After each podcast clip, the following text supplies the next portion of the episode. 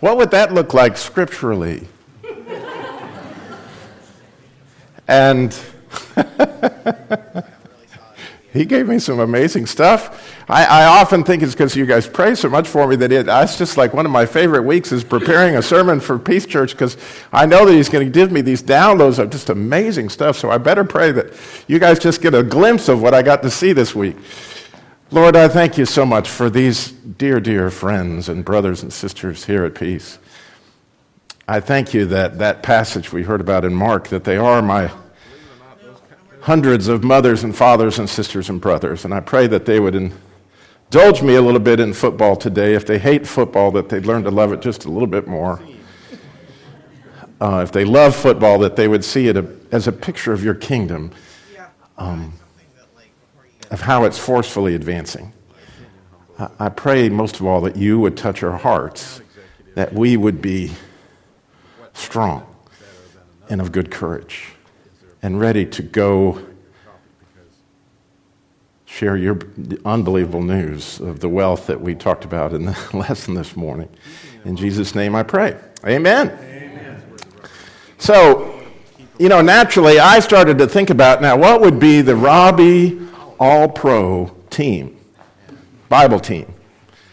And I had so many candidates that I ended up having to have one for the Old Testament and one for the New Testament. And you remember last week we talked about that term, and well, it's actually a passage in Joshua at the end. It's Joshua 1 6 through 9. Jesus, God keeps telling Joshua, be strong and courageous. Be strong and courageous. And we talked about last time what that word strength meant. So this time I went and I looked up the word courageous, which in Hebrew is amates. And so it's, if I were to read that to you in Hebrew, it would be hazak amates. You know, you got to get the ah, you know, you can't, you know, really without a cold say that. but that word amates, down inside that word in the Hebrew picture language that they use, which is amazing to me, is this idea of eager feet. Eager feet. Now, who in the Bible had eager feet? What an amazing, you know, here's how we pick our all star all pro Bible team. And I started to think about, and I know this movie is a bit profane, but I love movies because pictures, stories are a picture of how the kingdom moves forward. And I don't know how many people saw the movie The Replacements. It's a football movie. It's a little profane, I admit, but it's got an unbelievable message in it.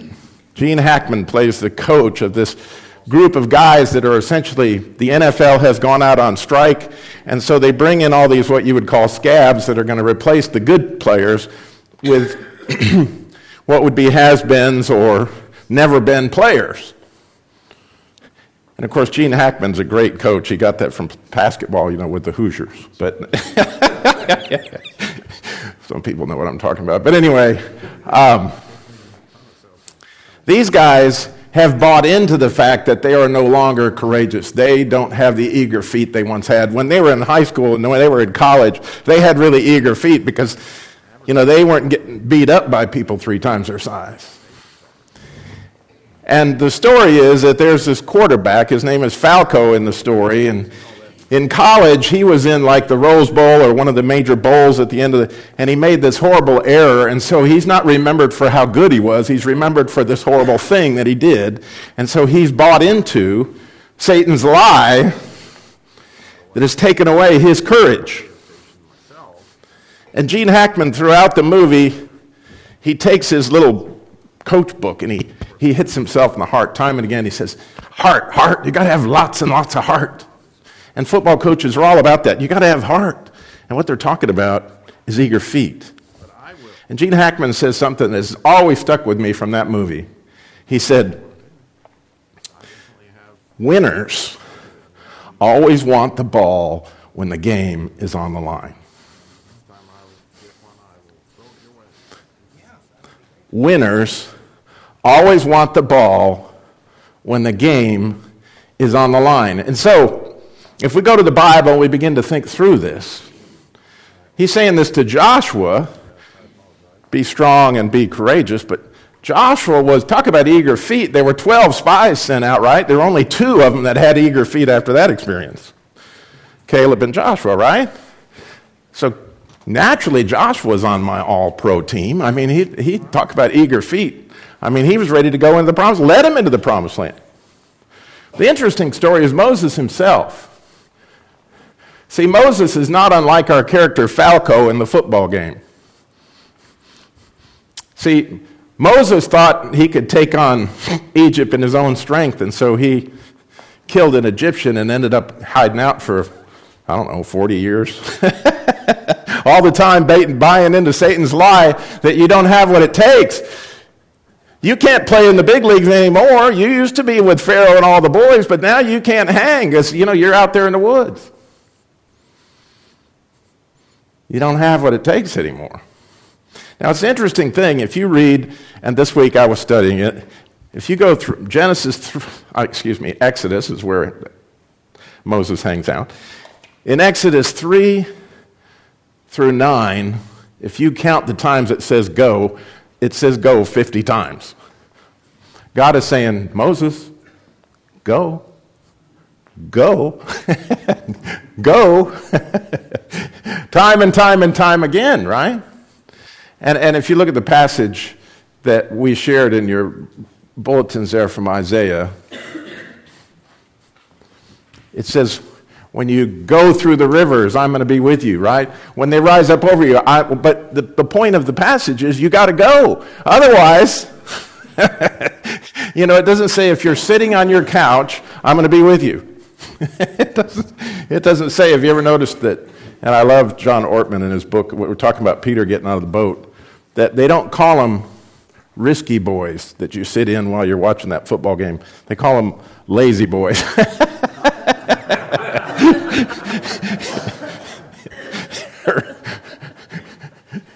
but you'll notice that those are verbs. Be strong, be courageous. They're verbs, they're action. I'm going to be with you when you do these things. And so he finally got Moses, and I don't know if you ever thought about this, I just pondered some things. Like, you know that Moses wasn't Moses' name when he was born? Did you ever think about that? He had a Hebrew name. Moses is an Egyptian name.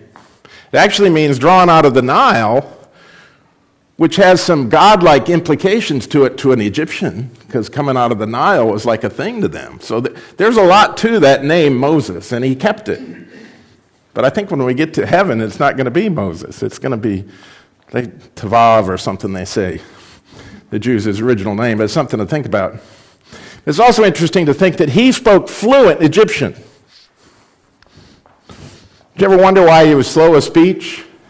Have you ever known somebody? I, have interviewed people on the radio that English was not their first language, and they're slow of speech because they're thinking in whatever language it is that they, or, and then they have to translate that into.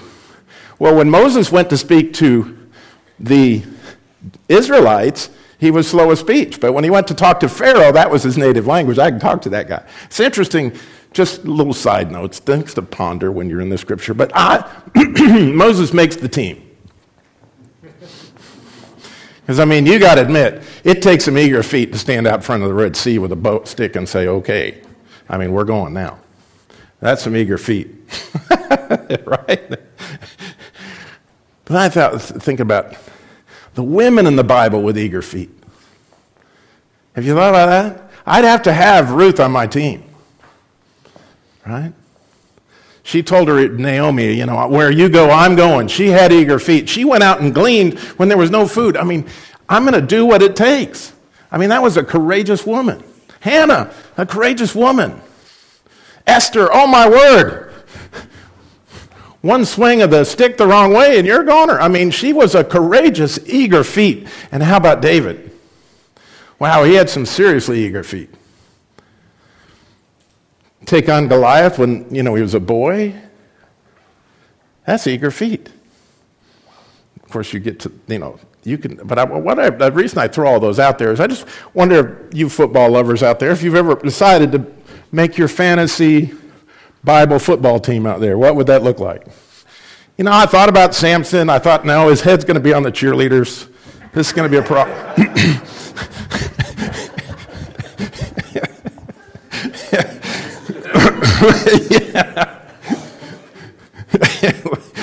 you know, Deborah, she's, she was, oh man, she had some eager feet, and whoa, heavy duty. So you got plenty of people to consider.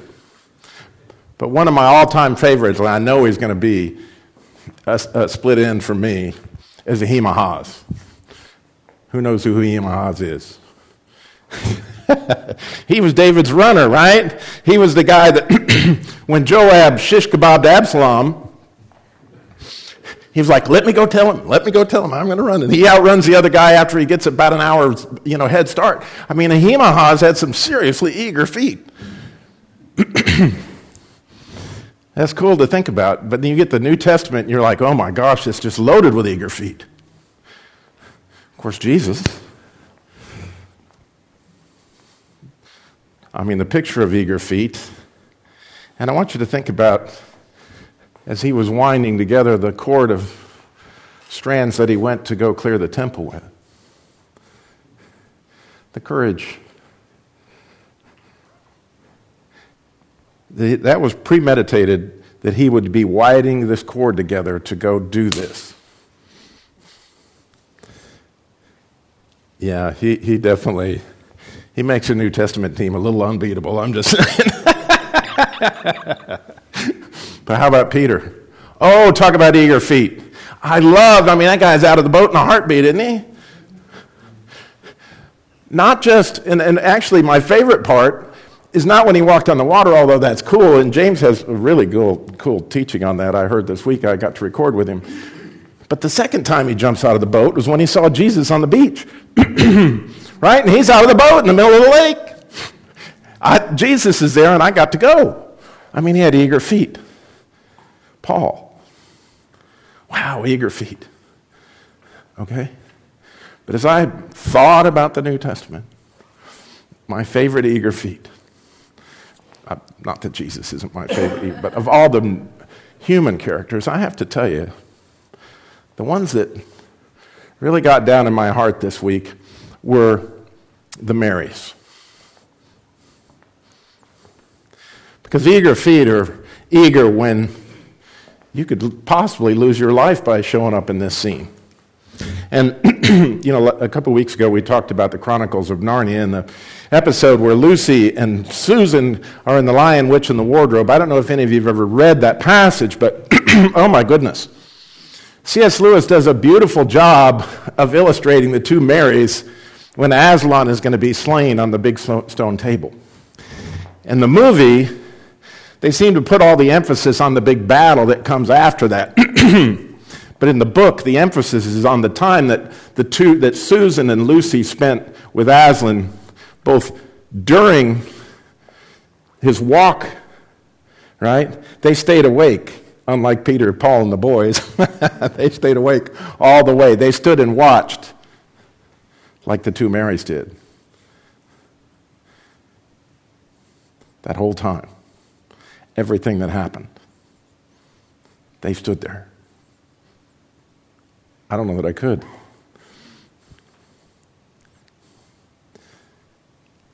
And they stayed all night, and the body of Aslan sits on the big stone table. and they begin to try to figure out what to do. And they stay all night and they begin to get cold and they begin to walk back and forth, and it's definitely worth reading what happens afterwards because they brought out something I'd never thought about at the crucifixion. They said, because Aslan's body disappears right about daybreak. When the stone table breaks in half, the body disappears. And they go, oh my gosh, they're abusing him more. And I never thought about that as Mary was, where is my Lord gone? Where have they taken him? have you ever thought that she was concerned that the Romans were abusing his body? They couldn't get enough of him in life. They had to continue to beat on him after he was dead. And it was something I hadn't even thought about was her sadness, where she was at that point in time where she was. But she was the one that was there. She was the first one there. I mean, she had eager feet. Because of that, she's an all-star on the Robbie Dilmore All-Pro Bible team. There's no doubt about it. I'm good, I think. I don't have the flu, I bet. I'm just, when you're on the radio a lot, you end up with that sometimes. But I started to think about how did these people get that? How did they get these eager feet? And so I started to do a word search on mates, the Hebrew word, and to see where I could find it in the Bible. And interestingly, you'll find it, David wrote about it. in fact, he writes about it, Hazakamates, and he writes about it in the 27th Psalm. The 27th Psalm, if you read the last verse, which I believe is verse 14, it says, Wait on the Lord. That's what your translation says, but if you read it in Hebrew, it says kavah, Jehovah, Hazak, Amates. Be strong, be courageous. Your heart. So there's some connection to waiting on the Lord to becoming strong and courageous. And I went, what is that? So I look inside that word, kavah. And here my mind got totally blown and I, you know, when you think about it, the word wait to begin with is a verb. Because, you know, it's like, wait on the Lord? Really? no. Standing in line, waiting on the Lord? No. That, that, that's not what it's a picture of. Not even close. You know, the first time the word kavah is used in the Bible is when God gathered the waters together. So the word kavah is actually a gathering together, but it's a gathering together of fibers to make a rope and twisting. Now, if you've ever watched a spinning wheel in action, it's a beautiful thing. Here they take these little bitty fibers and they've got some tension on the string and it's spinning like this. And as they add the fibers, you watch somebody that's good at it and it makes a yarn. Right? So each of those fibers is being twisted into that yarn and it's making this cord. So I went and watched some YouTube videos making, spinning hemp into a line. What does that look like? That looked cool. I saw that. And then I came across this video that I'm going to show you. It's two minutes. I think it's so well worthwhile. But I want to share some stuff with it about it before you see it. Unless it starts by accident, and then we'll watch it and then I'll share. But anyway, we have this ancient place in England that they're going to make this rope. And at the beginning, you'll see the fibers that they spun in to make the string, but they don't show them actually spinning the string. But what you end up with is the string. But they take two strings together and they twist those together to make a cord. And then they take three of those cords with the thing called a top. And when you see it, you go, oh, that's why it's called a top. It looks like a top. And that top fits into some grooves of those three cords. And as they twist that, it makes what we know to be a rope. And you know, Ecclesiastes 14, a cord of three strands is not easily broken, right?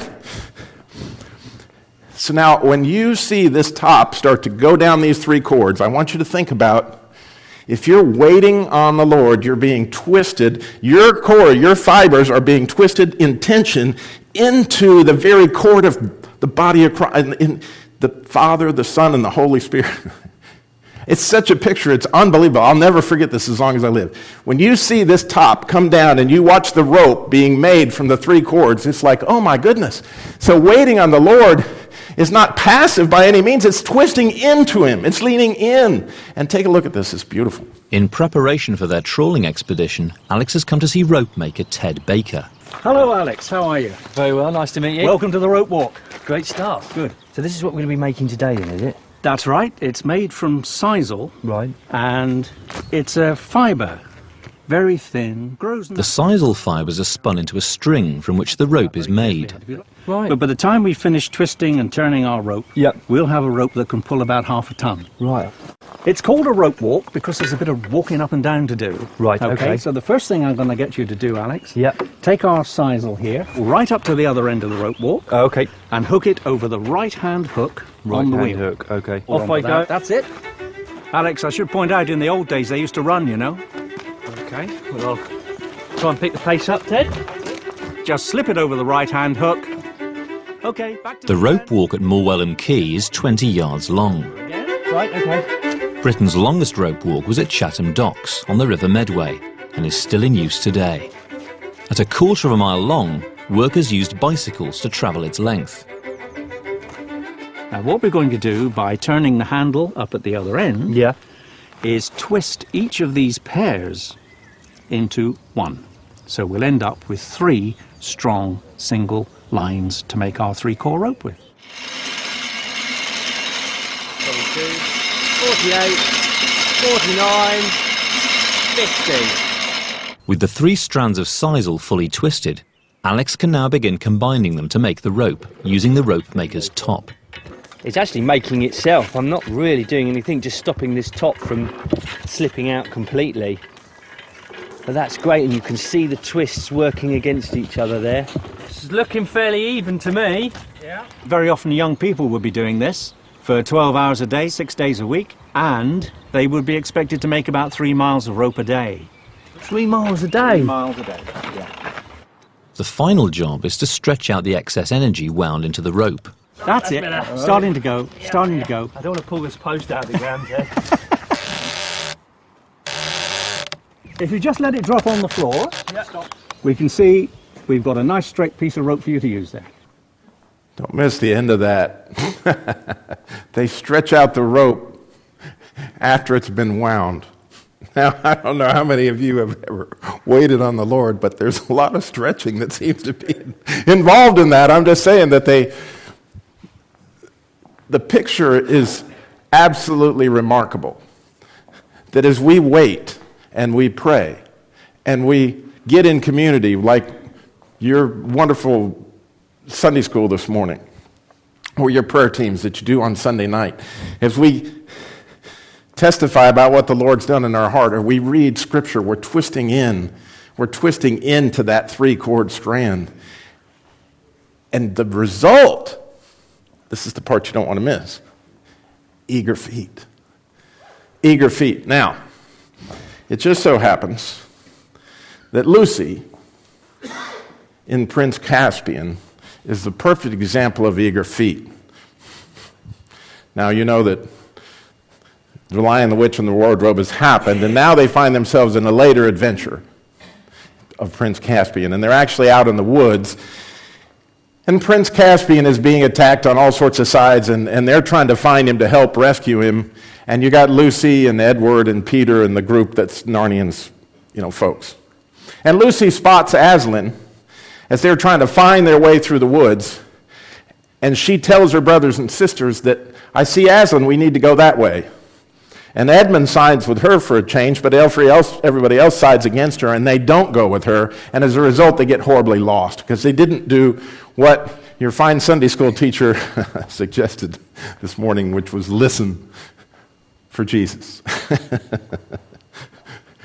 and in, an extent, even though Lucy was the one that saw him, neither did she. But I missed that in my first reading, but Aslan points this out to us as she sees that night she can't sleep. and so her eager feet get her up. And she begins to walk as she begins to hear her name being called by Aslan as a picture of Jesus. And I'll pick it up from there. A circle of grass met, smooth as lawn, met her eyes, with dark trees dancing around it. And then, oh joy, for he was there, the huge lion, shining white. The moonlight was in his huge black shadow underneath him. But for the moment of his, his tail, he might be a stone. But Lucy never thought of that. She never stopped to think whether he was a friendly lion or not. She rushed to him. Eager feet, right?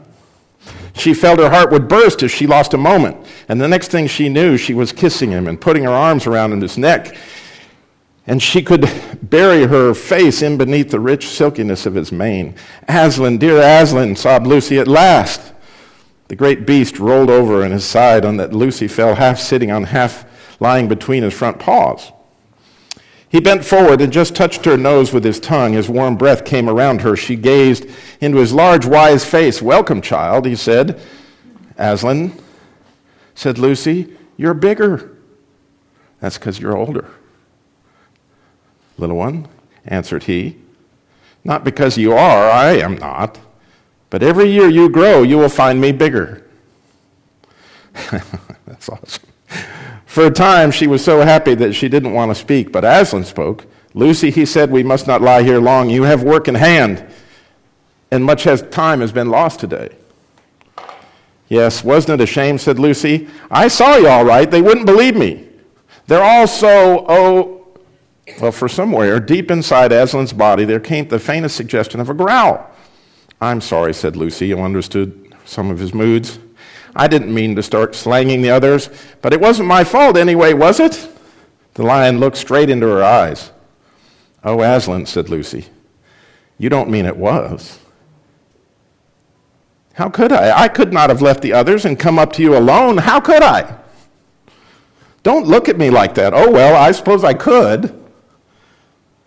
Yes, and it wouldn't have been alone, I know. Not if I was with you.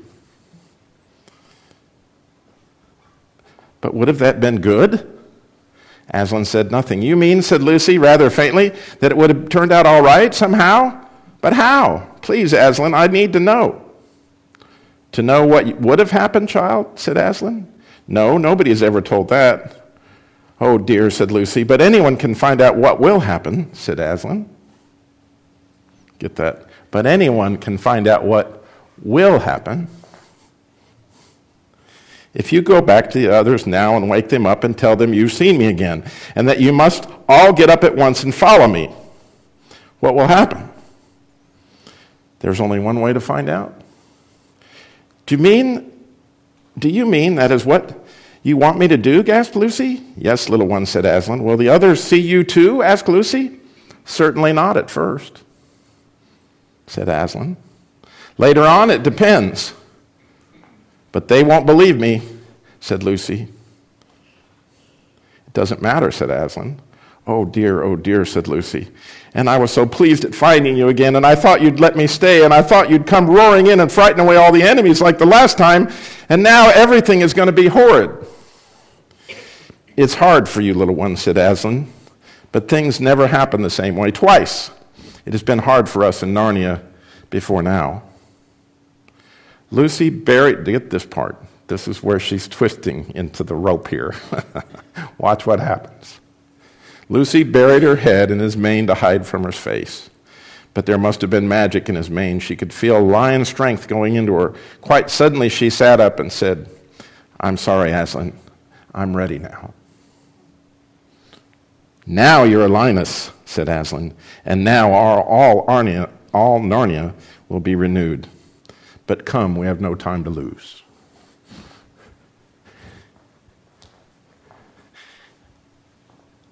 How many times in your life did you hear and you knew the direction you were supposed to go? you know? Nobody would believe you. They think you're whacked. You're crazy. You didn't really hear that. But what a beautiful picture this is to me of Lucy getting eager feet. And I have not read the end of the story, honestly. That's where I finished. I just read that and I just had to ponder on it for a while. I'm, I have this really secure thought that somehow or another, after she got those eager feet, that the battle would be won. As David's was, as Joshua's was, as Moses's was, as Peter's was, as Paul's was, as Stephen's was. Right? The book, the Bible, is not a book of exceptions, it's a book of examples. Of people that heard and twisted in and got those eager feet and the lion heart to go share what Christ has done for them and bring the kingdom forward. Now, in my opinion, the end zone is in the football.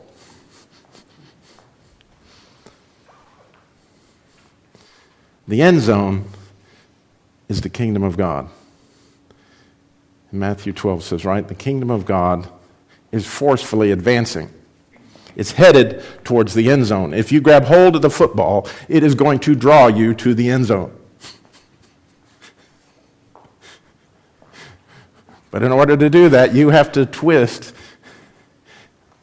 you have to wait on the Lord. See, that top is coming, and it may not come at the speed you want it to. And obviously, Lucy was hoping that Aslan would get there much quicker than he did, but he's coming. But he's got to wait till those other fibers get included before he gets to you sometimes. I don't know how it all works, but I know it works. Lord, I pray that today you would help us to see this picture. Help us to be strong and courageous as we twist into you, as we understand a little more of the kingdom, a little more of kingdom wealth, and of what really matters and essentially the love that you have for us if we will go to that place at the cross that really Mary went and twist it into you, you would certainly give us courageous hearts to share that news. I thank you for a chance to share it so much today and pray that we would all be encouraged. In Jesus' name, amen.